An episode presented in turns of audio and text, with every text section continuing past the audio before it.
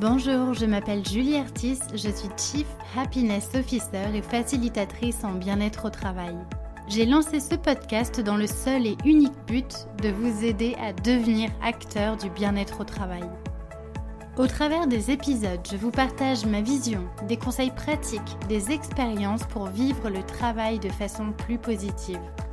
Je vous emmène aussi à la rencontre de personnes qui ont décidé de faire du bien-être au travail leur mission au quotidien. Elles vous partageront leurs clés pour créer un monde du travail plus humain. Enfin, Génération CHO, c'est aussi un podcast qui vous permettra de découvrir le passionnant métier qu'est celui de Chief Happiness Officer, bien loin des clichés du bonheur au travail que l'on voit souvent dans les médias. Génération CHO, c'est un podcast que je publie tous les mardis et vous retrouverez toutes les notes de l'épisode sur mon site julieartiste.com. Pensez à vous abonner pour ne pas rater les nouveaux épisodes. Et si vous venez juste de me rejoindre, alors bienvenue Je vous invite à écouter l'épisode 0 où je me présente un peu plus en détail. Dans ce podcast, mon but est vraiment de vous donner de l'énergie et vous inspirer à passer à l'action. Alors, à faire partie de la génération de ceux qui choisissent le bonheur au travail? Installez-vous confortablement pour l'épisode du jour, c'est parti Bonjour, j'espère que vous allez bien. Bienvenue dans ce nouvel épisode de Génération CHE. Aujourd'hui, j'ai le plaisir d'avoir avec moi un invité. Il s'agit de Jean-Philippe Ackerman. Bonjour Jean-Philippe. Bonjour Julie, vous allez bien? Très bien, merci. Alors, je suis très heureuse de, vous avoir avec moi, Jean-Philippe. Vous êtes conférencier en optimisme et spécialiste francophone de l'optimisme managérial. On va en parler. Vous êtes chef d'entreprise depuis plus de 35 ans. Vous faites partie de la Ligue des optimistes de France, euh, qui est une association qui s'est donnée pour mission de promouvoir l'optimisme dans tous les domaines de la vie courante. Et euh, on, aura l'occasion d'en reparler aussi, euh, parce que c'est un sujet qui est éminemment d'actualité en ce moment. Alors, votre credo, Jean-Philippe, c'est de mettre l'optimisme cœur du management pour plus de confiance et de performance dans les organisations. Vous avez fait plus de 500 conférences avec des grands groupes tels que la SNCF, EDF, Groupama, euh, Renault et j'en passe.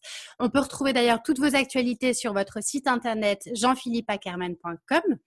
Et donc, vous proposez régulièrement des conférences inspirantes sur ce sujet de l'optimisme, comment euh, doper cet état d'esprit, comment adopter un mental de champion, etc., etc. Donc, je suis très heureuse de vous accueillir aujourd'hui pour parler d'optimisme parce qu'on en a bien besoin en ce moment. Alors, vous le savez, ce podcast, il est dédié à la qualité de vie au travail et a pour vocation à démontrer que le bien-être au travail, c'est un levier de réussite pour les entreprises et les organisations. Mais en ce moment, parler de bien-être au travail, c'est un peu complexe. On traverse une année qui est compliquée avec euh, la crise sanitaire qui impacte tous les champs de notre vie euh, professionnelle comme personnelle. Alors, pour démarrer, Jean-Philippe, j'aimerais d'abord savoir ce qui vous a donné, vous, envie de vous intéresser à ce sujet de l'optimisme et d'en faire votre cœur de métier. Ben, justement, Julie, c'est dans une période difficile. C'est dans une période difficile que j'ai compris que l'optimisme était vraiment une valeur de performance. À 27 ans, j'ai repris une entreprise euh, comme directeur général. Je n'avais pas beaucoup de compétences managériales à 27 ans. Euh, et l'entreprise était en très, très grosse difficulté. Et j'ai compris deux choses, trois choses, j'ai compris. La première, c'est que j'ai compris que ceux qui savent, c'est ceux qui font. Et donc, ça veut dire que tout de suite, alors que j'étais le plus jeune de la société, à 27 ans, je vous le dis, j'ai interviewé mes 75 salariés pour leur demander pourquoi ils étaient là et comment ils voyaient les améliorations que vous pouvez apporter à la société qui était en grosse difficulté financière. La deuxième chose que j'ai compris, c'est que j'avais une conviction. Je m'étais donné à 21 ans le droit d'être heureux, puisque j'ai décidé à 21 ans d'être heureux le reste de ma vie. Et donc, je m'étais dit que mes collaborateurs, eux aussi, j'avais envie qu'ils soient heureux au travail. On est en 1980, c'est pas la mode.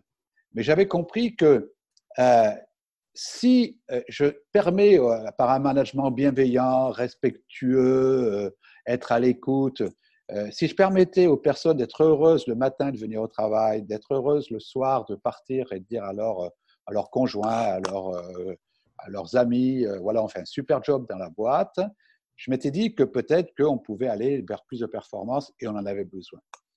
Et la troisième chose que j'ai compris, c'est que si j'arrivais le matin euh, en faisant la tête, en disant que c'était foutu, qu'on n'y arriverait pas, en étant euh, négatif, euh, j'étais sûr du résultat, c'est qu'on allait échouer. Alors j'ai pris la décision d'arriver le matin en souriant, de dire bonjour aux personnes, de leur donner du projet, de leur donner une vision, de leur donner de l'espoir et en fait de leur donner de l'optimisme. Et avec ces trois convictions, sans compétences managériales parce que j'avais un bac G1, G1 c'est sténodactylo, correspondance commerciale, euh, sans, ces compétences, mais avec, avec ces trois convictions, en un an, je dis bien en un an, on a redressé la société. Donc j'ai compris que euh, comme le dit Baden-Powell, une citation que je ne connaissais pas à l'époque, mais que maintenant je répète assez souvent, l'optimisme est une forme de courage, il fallait être courageux dans une période de difficulté pour être optimiste, mais c'est une forme de courage qui donne confiance et qui mène au succès. C'est super intéressant. Donc finalement, ça veut dire que quand on fait le choix de voir le verre à moitié plein plutôt que le verre à moitié vide, quand on fait le choix d'arriver le matin avec un bon état d'esprit et qu'on choisit d'être euh, exemplaire euh, vis-à-vis des autres, eh ben ça suffit finalement pour euh, pérenniser l'activité d'une entreprise et créer un environnement de travail positif. C'est-à-dire qu'en en fait, il faut ne pas confondre pessimiste, optimiste avec négatif et positif. Négatif et positif, c'est des valeurs d'interprétation de l'instant. Ça veut dire, j'ai le droit, par exemple, aujourd'hui, avec le Covid, de ne pas être content, j'ai le droit d'être inquiet, j'ai le droit de tout ça. Bien. Euh, j'ai le droit de me poser des questions sur comment je vais euh, développer mon entreprise, ce qui va se passer avec le confinement, j'ai le droit de tout ça. L'optimisme et le pessimisme, c'est une vision de l'avenir. C'est comment je vois l'avenir. Euh, le pessimiste, c'est quelqu'un qui est très inquiet sur l'avenir, c'est souvent un spectateur de l'avenir. C'est quelqu'un qui dit avant c'était mieux, euh, on va pas s'en tirer, c'est compliqué. Souvent il rejette la faute sur d'autres personnes, euh, les anciens dirigeants n'étaient pas bons, etc., etc. Alors que l'optimiste, lui, il a confiance en l'avenir. Il se dit que de toute façon, euh, après un mauvais moment, il y aura toujours un bon moment. Après euh, ce, Covid, ce confinement, il y aura une période qui sera favorable. L'optimiste, il se dit que c'est dans les périodes les plus difficiles qu'on fait les plus belles réussites. Mm. C'est quelqu'un qui va créer le futur, c'est quelqu'un qui va s'adapter, c'est quelqu'un qui va avoir confiance. est-ce qu'il n'y a pas aussi une différence euh, euh, dans le, type de responsabilisation? Un pessimiste va peut-être se déresponsabiliser du fait de pouvoir être acteur de sa vie, alors que l'optimiste aura tendance à être acteur de, de ce qu'il vit? Voilà. Et donc, si on revient à l'entreprise, si on revient à l'entreprise, forcément, à partir du moment où j'ai cette vision, je mm. vais donner confiance à mes collaborateurs mm. et je vais développer mon entreprise. Donc aujourd'hui, où euh, beaucoup d'entre nous, moi j'ai perdu 100% de mon chiffre d'affaires le 16 mars. 100% de mon chiffre d'affaires.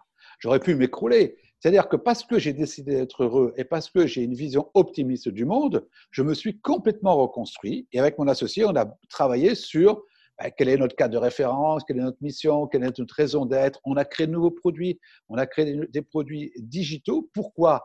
Parce que j'ai confiance en l'avenir et que je me dis que chaque moment de difficulté est un moment d'adaptation et de créativité. Hmm. Il y a une forme de réinvention aussi. On parle beaucoup de réinvention de soi en ce moment. Enfin, on est, on est aussi là-dedans pour pouvoir rebondir et faire face. Il faut pouvoir euh, se réinventer, arriver à, trouver des ressources en soi aussi. Euh, mais est-ce que on n'est pas un petit peu euh, dans une sorte d'injonction en se disant, bah non, il faut toujours se relever, il faut toujours voir les choses du bon côté, il faut toujours être bien. Et est-ce qu'un optimiste, il peut aussi se permettre parfois de, bah, de dire, bah là, j'ai pas le moral et ça va pas? Oui, oui, bien sûr. Un optimiste, il peut. Moi, ça m'arrive de ne pas avoir le moral. Mais ça veut dire quoi? Ça veut dire que je sais que si je n'ai pas le moral, il faut que je switch pour avoir un moral. Hmm. Parce que qu'est-ce qu'il se passe? C'est ce qu'on appelle la courbe de deuil, en fait.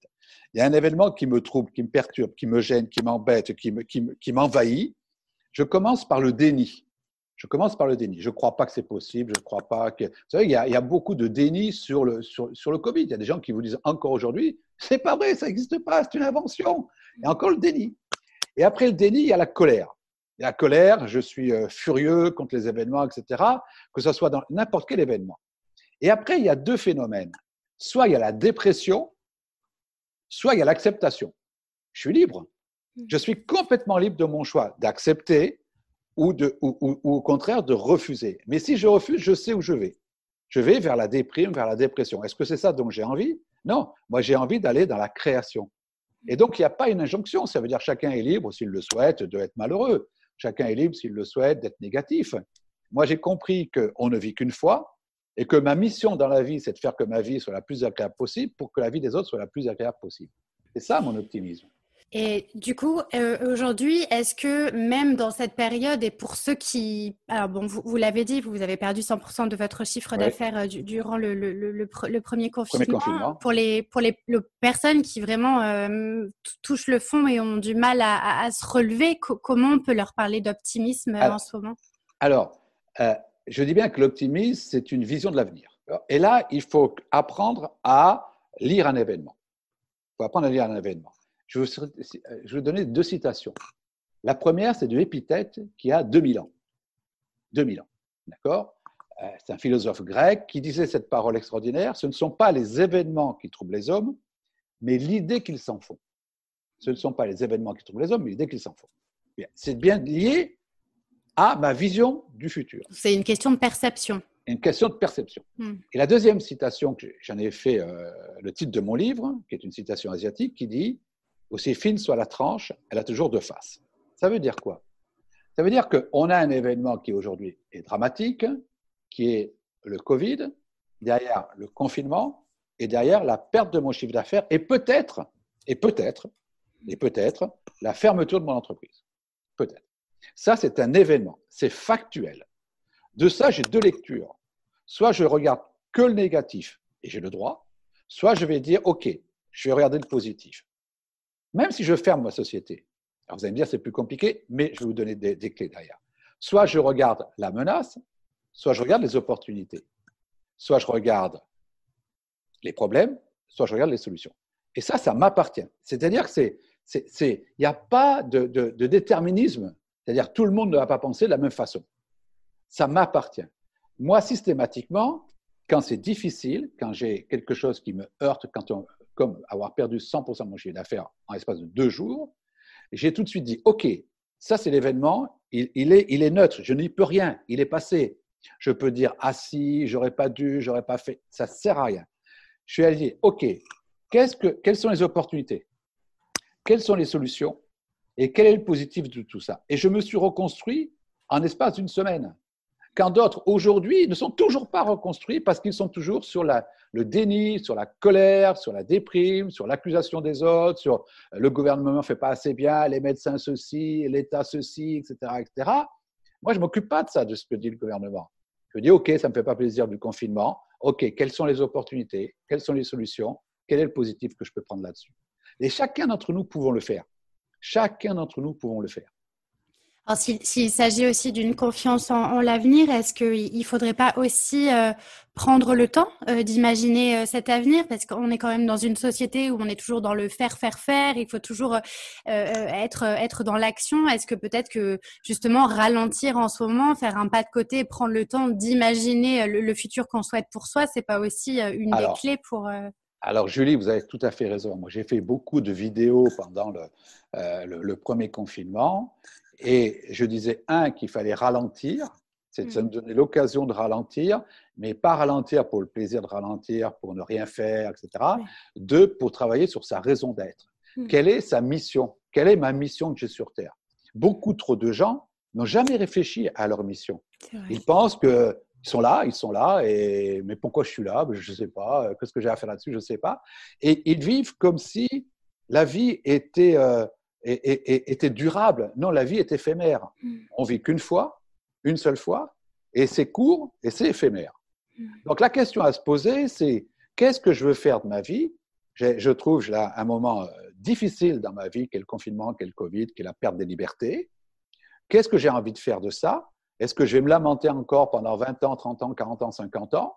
Ou est-ce que je vais me dire, OK, je vais bien vivre la vie qui me reste, et, mais, OK, je veux bien la vivre, mais pourquoi Et quelle est ma raison d'être? Quelle est ma mission sur Terre? Et je remarque que tous les gens qui ont des missions claires sont beaucoup plus heureux que les gens qui n'ont pas de mission claire. Je voudrais vous parler d'un homme, par exemple, que j'admire, excusez-moi Julie, que j'admire, c'est Nelson Mandela.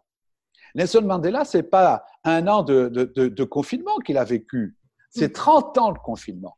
30 ans de confinement. 30 ans de confinement. Et pourquoi? Parce que simplement, il voulait la fin de l'apartheid dans son pays. 30 ans. Ce n'est pas un an.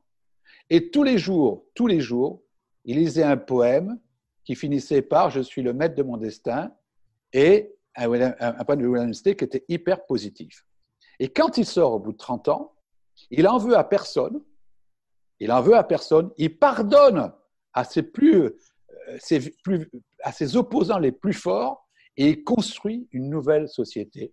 Pourquoi? Parce qu'il avait une raison d'être très forte. Hmm. Et donc, nous, effectivement, les conseils que je donne à mes chefs d'entreprise, puisque moi je conseille les chefs d'entreprise, c'est de travailler, un, sur la lecture de l'événement, comment je lis un événement de façon positive, et deux, travailler sur leur raison d'être, leur pourquoi? Je, partage tout à fait le, ce que vous dites sur la, raison d'être. Pour moi, elle est, fondamentale parce que c'est ça qui va donner du sens à toutes nos actions à suivre finalement. Et, euh, et, je pense que particulièrement en ce moment, les entreprises ont besoin, avec les collaborateurs, de redéfinir et donner de la clarté euh, à, la, à, la, réelle mission de l'entreprise, de la clarté dans la vision, parce que c'est ça. On parle beaucoup d'engagement des salariés, mais une des façons d'engager les salariés, c'est justement de les rattacher à cette raison d'être. Ah. Euh, c'est un exercice autant aussi important peut-être au niveau collectif qu'au niveau aussi individuel, se poser la question, comme vous le disiez, de quelle est ma mission sur Terre, etc. Mais euh, c'est fondamental, ouais, je partage tout à fait ça. Il y a, si vous voulez, il y, a un cheminement. Il y a un cheminement.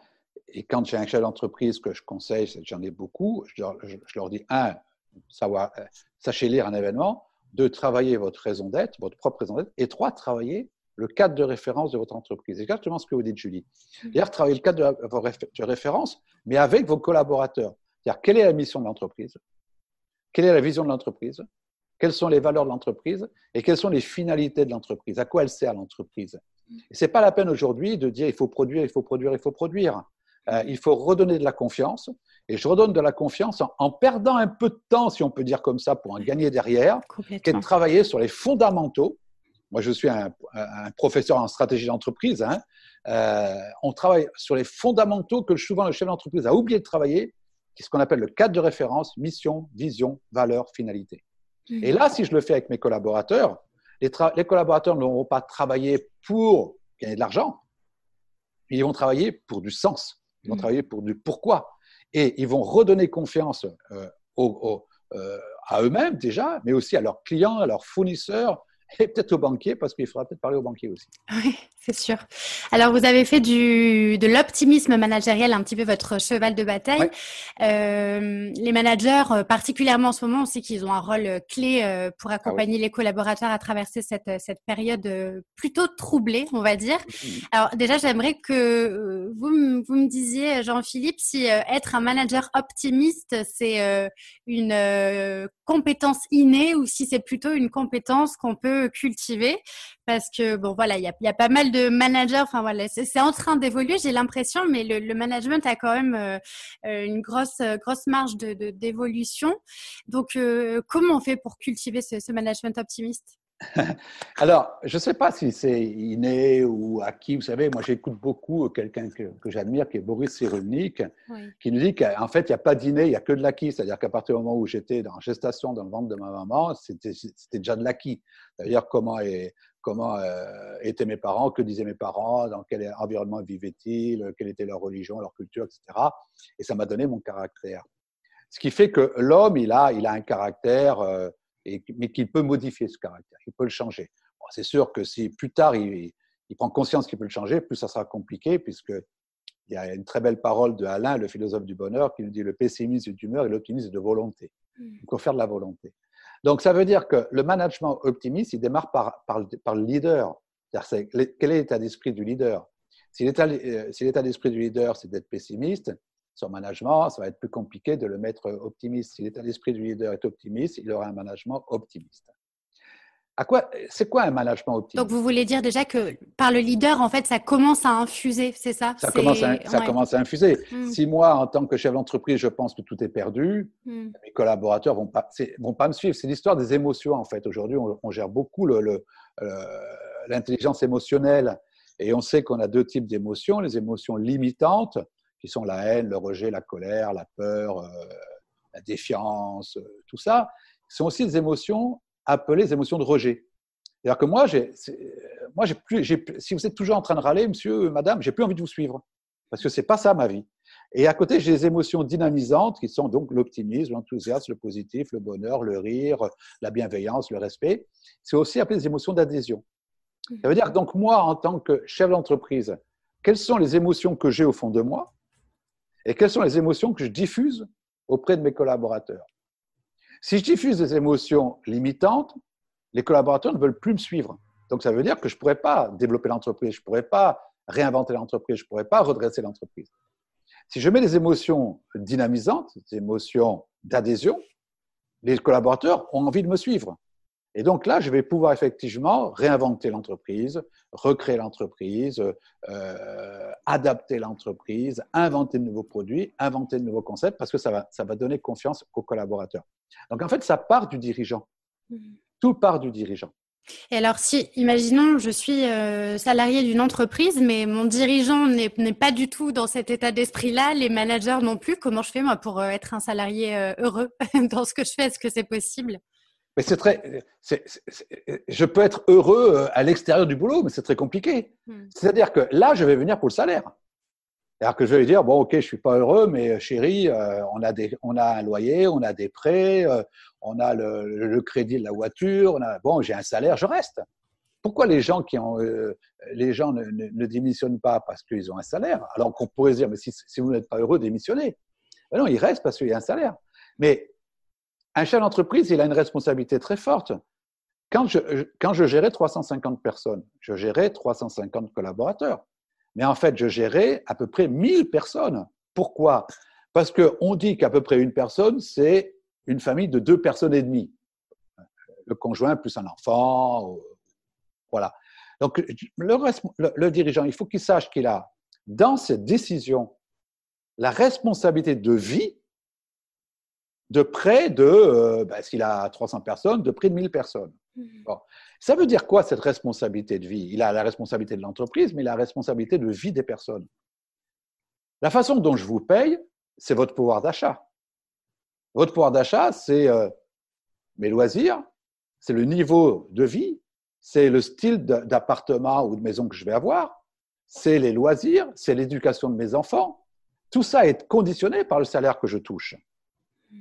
Le, le management, c'est mon état d'être, c'est le bonheur que je donne ou pas. C'est-à-dire que si pendant 8 heures, je suis constamment harcelé, je suis constamment déprimé, etc., c'est difficile d'être heureux quand on arrive chez soi parce que tout est lié. Et après, on sait très bien que le travail entraîne le temps libre, le temps libre entraîne le sommeil, et que si ces trois éléments ne sont pas cohérents, c'est compliqué. Mm. La façon dont je donne les congés, le nombre de jours de congés, euh, détermine la liberté de la personne. Donc moi, en tant que chef d'entreprise, je dois savoir que chaque fois que je prends une décision, elle impacte non pas une personne, mais elle impacte, elle impacte à peu près trois personnes. Mm. Et il faut absolument que le chef d'entreprise, il ait toujours cette vision-là de la vie, cette vision-là en disant, j'ai euh, le management d'entreprise, c'est l'équilibre entre la relation et la tâche. Je dois mener une tâche pour mener l'entreprise vers son but, mais je dois mener des, une relation pour rendre heureux mes collaborateurs. Et justement, parlant de vision, euh, en tant que chef d'entreprise, vous, c'est quoi votre vision d'une bonne qualité de vie au travail? Quels euh, quels en est les ingrédients nécessaires selon vous? Je crois que la, première des choses, c'est de ne pas faire aux autres ce que vous ne voudrez pas qu'on nous fasse. Ça, c'est la première des choses. Alors, vous allez me dire, non, mais parfois, euh, on est obligé de faire des choses qu'on ne voudrait pas. Oui, moi, il m'est arrivé, puisque j'ai repris les sociétés en difficulté, de faire des plans sociaux. En effet, ça veut dire que j'ai licencié des personnes, moi, j'aurais pas aimé être licencié. Bon. C'est quoi Est-ce que là, vous allez me dire, mais bon, attends, Jean-Philippe, tout ce que vous dites, votre discours, il n'est pas cohérent. Est-ce que vous faites Si, parce que quand j'ai fait des plans sociaux, j'ai été au front. C'est-à-dire que j'ai pris les personnes individuellement dans mon bureau, droit dans les yeux, et que je leur ai donné le, pourquoi du plan social et pourquoi c'était elles dans le plan social. Et en même temps, je leur disais, mais vous ne partirez pas sans compétences supplémentaires.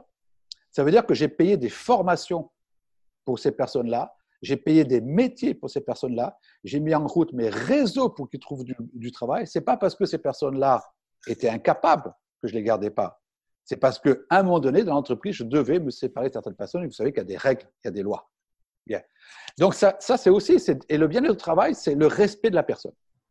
Ça démarre par ça. C'est le respect de la personne en tant qu'humain. Moi, je suis quelqu'un qui plaide pour l'humanisme, l'altruisme dans les entreprises. Et le respect du travail, il commence par là. Il commence par l'écoute aussi. Mmh. C'est de comprendre que les personnes qui sont là, ce sont des adultes comme moi, qui ont les mêmes euh, euh, préoccupations que moi, les mêmes préoccupations familiales, les, mêmes préoccupations euh, de vie, et que doit, moi, je ne suis pas le père de ces gens-là. Ce sont, nous travaillons en adulte-adulte. Mmh. Et trop souvent, on est très vertical dans le management, ce qui veut dire que moi, je suis patron, donc moi, je suis le père, et toi, tu es l'employé, donc toi, tu es l'enfant. Et, souvent, on a cette, relation qui est toxique. Et la bonne qualité au travail, c'est qu'un adulte par un adulte. On a deux responsabilités différentes, mais on a deux savoir-faire. Et ces savoir-faire, ils ne sont pas antagonistes, ils sont complémentaires. C'est pour ça que, à l'âge de 27 ans, un peu comme M. Jourdain, je vous disais, Julie, que j'ai compris une chose, c'est que ceux qui savent, c'est ceux qui font. Ce n'est pas le dirigeant qui sait tout, c'est pas vrai. Le dirigeant, il connaît sa partie. Mais derrière, mes collaborateurs en connaissent beaucoup plus de moi dans leur travail. Mmh. Et que quand je veux améliorer quelque chose, je dois les écouter, les comprendre et travailler avec eux sur la solution. Ça commence par là, le bien-être au travail. Mmh. C'est une forme de considération finalement de la place de chacun dans l'entreprise et surtout euh, euh, faire prendre conscience aussi, c'est important, je pense, aux salariés qu'on travaille tous dans un objectif commun et je, pense que le, le, le, leader a cette vocation d'être un peu ce leader inspirant en disant bon bah voilà, on, avance tous dans un but commun, chacun étant complémentaire. Euh, juste par rapport au, au manager, j'ai l'impression que s'il y a quand même aujourd'hui autant de problématiques de management, est-ce que c'est pas parce qu'il y a beaucoup de personnes qui sont devenues managers euh, pas parce que c'était une promotion de carrière, mais qui n'ont jamais été formées au management et du coup qui fait que bah, c'est assez compliqué euh, de manager l'humain? Ouais, il y a ça, il y a ça, il y a ça. Mais quand moi j'ai repris la, la, première fois où j'ai pris une entreprise à 27 ans, j'avais pas de compétences managériales. Je crois que ce qu'il manque beaucoup aujourd'hui, c'est la relation humaine. Mais vous aviez des qualités humaines, du coup. Mais ça, c'est des. Mais, c'est la relation humaine. Et je pense qu'aujourd'hui, on a trop perdu ces qualités humaines en se disant, mais euh, en face de moi, j'ai un humain, quoi. J'ai quelqu'un qui a une intelligence, qui a un cœur, qui a un corps, euh, qui est, euh, qui est comme moi, qui est né, qui comme moi va mourir, qui est comme moi de la famille, qui comme moi a des préoccupations. Comment je fais pour l'aider de façon à ce que l'entreprise fonctionne bien, de façon à ce que l'entreprise, euh, euh, euh que lui fonctionne bien dans, l'entreprise. Et là, je n'ai pas besoin de compétences managériales. Mm. Je n'ai pas besoin de compétences managériales. Si, si j'ai de l'humain, je n'ai pas besoin de compétences managériales. Moi, je, je, connais des personnes qui ont fait des, des extraordinaires extraordinaires de management, mais qui, comme ils n'ont aucune humanité, sont de très mauvais managers. Ils ont toutes les techniques. Ils ont toutes les techniques. À commencer par savoir écouter, en fait. Juste, euh, Donc après, après six mois, je trouve en face de moi un patron qui a de l'humanité. Ça va être facile d'apprendre le management. Et je trouve en, moi, en face de moi un patron qui n'a pas d'humanité, qui est égoïste, qui ne pense qu'à lui, qui ne pense qu'à sa famille, qui ne pense qu'à ses résultats financiers, etc. Ça va être très compliqué derrière de, de, modifier. Hmm. Ça commence par... c'est pour ça que pour moi, les valeurs de l'entreprise, il y en a trois fondamentales. C'est l'altruisme, c'est OK, l'entreprise est là pour vendre, mais elle doit aussi se préoccuper de ce qu'elle donne. Quel, produit elle donne, quel service elle donne, quelle satisfaction elle donne. Euh, pour l'environnement, qu'est-ce qu'elle fait pour l'environnement Très important, l'altruisme. Et même quand je vends un produit, je peux être altruiste. Deuxième, c'est l'humanisme. J'ai ma responsabilité, moi, de chef d'entreprise, de gérer des hommes et des femmes, de gérer de l'humain. J'ai un peu, sans être trop grandiloquent, la responsabilité de vie ou mort de, quelqu'un. Euh, ma façon de manager peut, que les personnes, peut faire que les personnes soient heureuses ou, se suicident. Donc j'ai cette responsabilité, je gère de l'humain. Et puis la troisième, c'est que je dois être optimiste. Hmm. Je ne peux pas être un dirigeant si je ne suis pas optimiste. Je ne peux pas être un, très bon dirigeant si je ne suis pas optimiste, si je n'ai pas confiance à l'avenir, puisque mon boulot, c'est de gérer de l'incertitude. C'est ça le boulot de la, du chef d'entreprise. Alors, comme vous le savez, le, podcast s'appelle Génération CHO pour l'acronyme de Chief Happiness Officer. J'aimerais bien euh, que vous nous partagiez un petit peu votre, votre vision en tant que, en tant que dirigeant d'un CHO. C'est quoi pour vous? Est-ce qu'il a son, son utilité euh? Vous pouvez y aller franco. Hein. je, suis prête, je suis prête à tout entendre. Alors, euh, moi, je suis un peu, un peu iconoclaste là-dessus. Autant je suis, je suis opposé au poste de DRH, directeur des ressources humaines. Je suis euh, pas un, chaud partisan du, Chief Happiness Officer. Pourquoi? Parce que je trouve que c'est une délégation qui est faite par le chef d'entreprise sur une mission qui lui incombe à 100%. C'est lui qui doit écrire la politique managériale, c'est lui, qui doit influencer la politique managériale. Et, et donc, c'est pour ça que je suis un peu mitigé. Euh, si le chef d'entreprise, je, prends un DRH pour me décharger du management, si le chef d'entreprise prend, prend, un CHO pour me, me, décharger du bien-être, je dis ça ne sert à rien. Parce que derrière, euh, le DRH aura beau se battre, et j'en vois tous les jours, le Chief Happiness Officer aura beau se battre, rien ne se passera. Parce que tout dépend du dirigeant. Mmh. Si le dirigeant dit je veux co-construire une politique, ah, là c'est différent. Si je co-construis une politique managériale, parce que j'ai un DRH qui connaît, qui a fait des études, etc., et moi, je n'ai pas ces compétences, là, ça m'intéresse. Si le dirigeant dit, je veux co-construire une politique du bien-être dans mon travail, et donc je crée un poste de Chief Happiness Officer, là, ça m'intéresse. C'est-à-dire que je ne voudrais pas que ces postes-là, qui sont des postes très, très importants, très importants, je ne voudrais pas que ces postes-là, ce soit simplement le fait que chez l'entreprise dise j'ai pas envie de le faire, je le délègue parce que ça, ça fonctionne pas. Hmm. Je co-construis une politique et là, ça fonctionne. ça, doit être euh, ardemment soutenu effectivement par, euh, par la direction. Après, est-ce que, est que dans les faits, en réalité, un dirigeant a, vraiment le temps, prend vraiment le temps de, de, s'occuper de la politique managériale d'une entreprise? Mais c'est son rôle. C'est son rôle. Le problème, c'est que souvent, le dirigeant qui, qui est à la base un technicien reste dans la technique parce que c'est plus facile à parler à des machines qu'à des hommes. Mais son rôle, c'est pas de gérer la technique. Son rôle, c'est de parler à des hommes, de parler à ses collaborateurs, de parler à ses fournisseurs, de parler à, de, de, de, de faire euh, des, des, comment s'appelle, euh, des rencontres avec euh, des donneurs d'ordre, d'aller parler aux banquiers. Le rôle d'un chef d'entreprise, c'est de parler à des hommes, mmh. à l'humain, des hommes et des femmes. C'est son rôle, ça c'est pas de faire de la technique. Pour faire la technique, il a délégué des personnes. Et je trouve ça particulièrement intéressant, d'autant qu'aujourd'hui, on, on assiste quand même à des... Euh, euh, il, y a, il, y a, un énorme gouffre entre ce que vivent réellement les salariés et ce que perçoivent euh, les, les, les dirigeants que vivent les salariés. C'est vrai qu'il y a ce gap de réalité qui sont complètement différentes et le, le dirigeant devrait, à mon sens, aller plus souvent auprès du quotidien des salariés pour voir un peu mieux ce qui s'y passe et Ouais, alors il faut faire attention avec ce que vous dites, Julie, qui sont aussi pas mal de poncifs euh, qui sont euh, diffusés par les médias, euh, par certains syndicats, etc., qui, qui, ne travaillent qu'avec les grosses entreprises. 95% hmm. du tissu industriel français, c'est des entreprises de moins de 20 salariés. Des petites entreprises. Des petites entreprises. Hmm. Et là, je peux vous dire qu'il y a de l'humanité. Oui. Bon, hmm. après, pourquoi? Parce qu'il y a le contact, il y a la proximité. Hein. Attention aussi de... euh, c'est trop facile parfois de dire les chefs d'entreprise sont pas assez ceci, pas assez cela, hein, euh, ce qui est vrai pour certains. Mais dites-vous bien que quand je suis en proximité avec mes collaborateurs, et parfois je suis moins payé que mes collaborateurs, hein, parfois je travaille deux fois plus de temps que mes collaborateurs, souvent cette, humanité, elle est là, elle y est. donc, Bien sûr, les grands groupes, c'est un but différent. Euh, parfois, on ne sait plus qui est le patron, on ne sait plus euh, à qui appartient le capital. Euh, et puis là, aussi, aussi c'est plus facile aussi de faire des jeux syndicaux dans les grands groupes que dans les, petits, les petites mmh. entreprises aussi.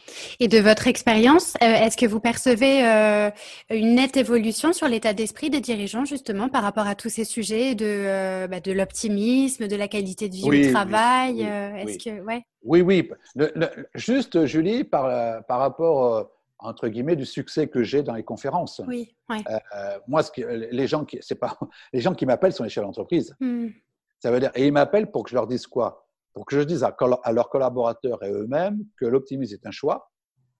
C'est un choix de performance qui donne confiance et que ce choix, tout le monde peut le faire. Hmm. Voilà. Donc, oui, oui, il y a, le fait qu'il y, ait la Ligue des optimistes, que nous ayons un, grand nombre d'adhérents, qu'il euh, y ait le printemps de l'optimisme, qu'il y ait des conférenciers sur l'optimisme qui ont, qui, ont, beaucoup de succès, fait qu'il y a une évolution très forte parce que l'optimisme, c'est pas être bisounours. L'optimiste, c'est de regarder la même réalité qu'un pessimiste, la même réalité, je dis bien la même réalité, mais d'avoir une analyse différente mmh du, pessimiste, c'est tout. Et vous faites bien de préciser parce qu'on fait un amalgame d'ailleurs souvent entre utopiste, euh, optimiste, euh, idéaliste même. Donc c'est vrai que parfois c'est difficile de faire la part des choses entre tous ces termes un peu. Euh, moi, je dis souvent, il n'y a pas de pessimiste réaliste. Vous savez, quand, quelqu'un me dit, moi, je suis optimiste et réaliste, je dis, OK, j'ai compris, tu es pessimiste en fait. Hein? il n'y a pas, il a pas de, de, pessimiste réaliste et d'optimiste euh, euh, bisounours. Oui. Je peux avoir de l'utopie. Je peux avoir de l'utopie. Euh, il en faut même. Les grandes choses se font sur l'utopie. Hmm. Quand, oui, ça.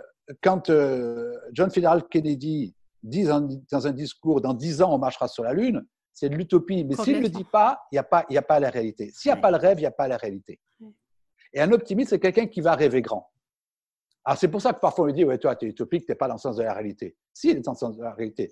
Walt Disney, si Walt Disney ne rêve pas grand, il ne crée jamais ses films, ses dessins animés, son empire, quoi. Hmm. Jamais. Et toutes les grandes les, les, euh, personnes, les grands leaders sont avant tout les optimistes. Mm. Et parfois un peu utopiste, mais c'est l'utopie qui fait la réalité. La réalité fait après l'action. Alors, est-ce que vous auriez euh, des clés concrètes à nous partager pour ceux qui nous écoutent et qui euh, aimeraient cultiver un peu plus d'optimisme en, ce moment, euh, qu'on soit salarié, manager La première clé que je voudrais leur, leur dire, c'est bien de se rappeler qu'ils ne vivent qu'une fois. C'est bien se rappeler qu'on ne vit qu'une seule fois, que c'est éphémère, je ne peux pas faire le chemin retour, c'est-à-dire ce qui est dit est dit, ce qui est fait est fait. Et que chaque fois qu'il m'arrive quelque chose, ce n'est pas la peine de faire ou de dire Ah si, j'aurais dû, ça ne sert à rien. C'est d'aller chercher les solutions, d'aller chercher les opportunités, d'aller chercher le, le positif. Première clé, on ne vit qu'une fois. La deuxième clé, c'est de s'émerveiller. S'émerveiller de tout s'émerveiller du meilleur des hommes et non pas regarder le, le, pire côté des hommes. Euh, s'émerveiller quand on crée des, des, vaccins en, un an plutôt que de critiquer. S'émerveiller quand euh, on voit la solidarité qui en ce moment, je disais à midi encore à mon épouse en regardant les informations, je dis ce, ce Covid, il nous crée des solidarités extraordinaires il, nous crée de la créativité extraordinaire, il nous crée de l'adaptation extraordinaire. S'émerveiller parce que je vois un oiseau euh, euh, en face de moi, euh, parce que j'entends un oiseau siffler, chanter, s'émerveiller parce que la nature, s'émerveiller parce que l'homme, s'émerveiller parce que la vie. Hmm. Un, on vit qu'une fois. Deux, s'émerveiller. Et puis, apprendre à parler positif. Apprendre à parler positif. Moi, je suis horrifié, horrifié sur les réseaux sociaux de toute cette violence, cette haine, ce négatif qui est diffusé pour le plaisir de faire mal. Mais quel plaisir j'ai à faire mal quand moi, ça me fait mal aussi. Parlez positif, pensez positif, soyez bienveillant, ne cherchez pas à faire du mal pour le plaisir de faire du mal. parce que quand vous faites du mal, vous faites du mal à vous-même. psychologiquement, on sait que c'est mauvais, et physiquement, ça amène des maladies très graves. Donc, parler positif. J'aurais que trois conseils. Après, j'en ai tellement d'autres. Mais hmm. déjà, ces trois conseils. On vit qu'une fois, s'émerveiller, parler positif, puis, ouais, remercier. Hmm. Remercier la gratitude, remercier d'être là, remercier d'être en vie, remercier de ne pas être atteint par le Covid. Quand même, 99% des personnes ne sont pas atteintes. Hmm. Euh, voilà, c'est quelques, quelques, quelques clés. Et puis, si vous pouvez éviter de toujours écouter les personnes qui sont néfastes, négatives, ça fera du bien aussi à la Oui, c'est ça. C'est s'éloigner aussi, parce qu'on a, on a quand même tendance à être euh, entouré d'énormément de choses euh, négatives, à commencer par les médias. Ouais, et c'est ça, construire un monde optimiste. Construire un monde optimiste, on sait très bien que moi, c'est ma mission, c'est de construire un monde optimiste. Parce que le monde optimiste, c'est un monde bienveillant, c'est un monde respectueux. Et je sais que c'est un monde de paix. Mmh. Et, on voit bien aujourd'hui ce qui se passe dans, dans ce monde. on voit bien les pessimistes, ils sont regroupés dans, dans ce monde populiste, complotiste, euh, qui est contre tout, qui est, qui est, toujours sur la colère, toujours sur la haine de l'autre. Mmh. Et c'est pas un monde de paix, ça. Alors qu'un un monde optimiste, quand j'ai confiance à, aux hommes, quand je suis dans l'humanisme, dans l'altruisme, je construis un monde de paix. Mmh. Eh bien, euh, merci beaucoup, euh, Jean-Philippe. Alors, juste euh, avant, de terminer, est-ce que vous pourriez nous dire quelques petits mots sur la Ligue des optimistes de France, peut-être pour ceux qui nous écoutent et qui aimeraient rejoindre ce, mouvement?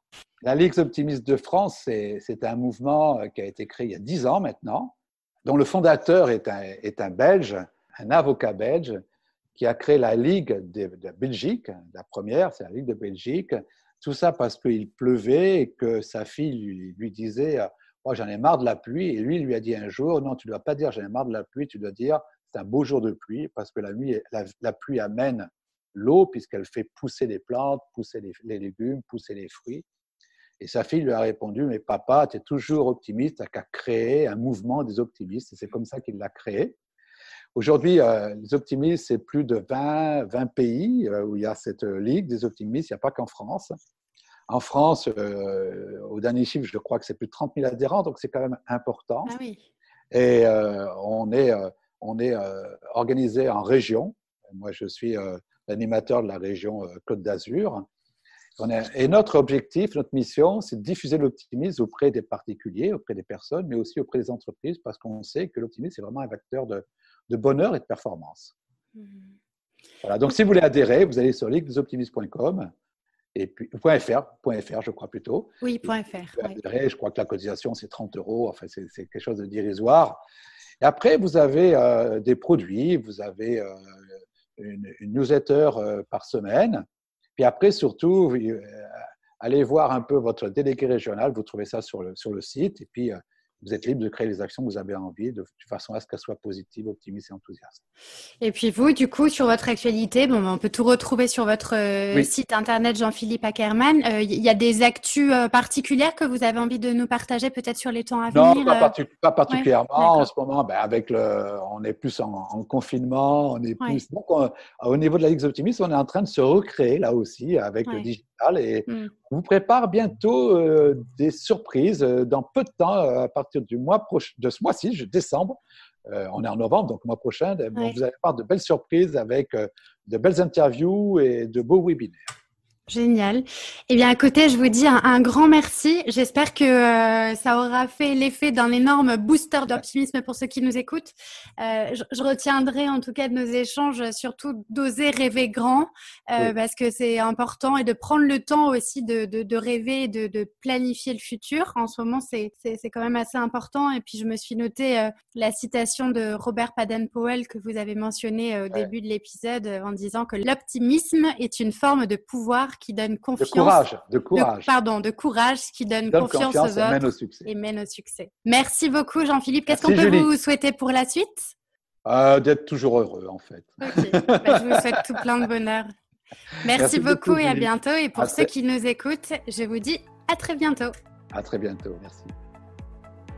Voilà, c'est tout pour aujourd'hui. J'espère que cet épisode vous a plu. Mille merci d'avoir écouté jusque-là. Une dernière petite chose avant de nous quitter. Pour m'aider à faire connaître le podcast, et bien sûr, si le podcast vous plaît, je vous invite à m'écrire un commentaire ou à me mettre 5 étoiles sur iTunes. Si vous souhaitez me contacter, me poser des questions ou bien m'envoyer vos feedbacks, je serai ravie de vous lire et de vous répondre. Alors vraiment, n'hésitez pas, vous pouvez me retrouver sur tous les réseaux, Twitter, Facebook, LinkedIn ou Instagram avec le pseudo Génération CHO. Un grand merci et je vous dis à très vite pour un nouvel épisode.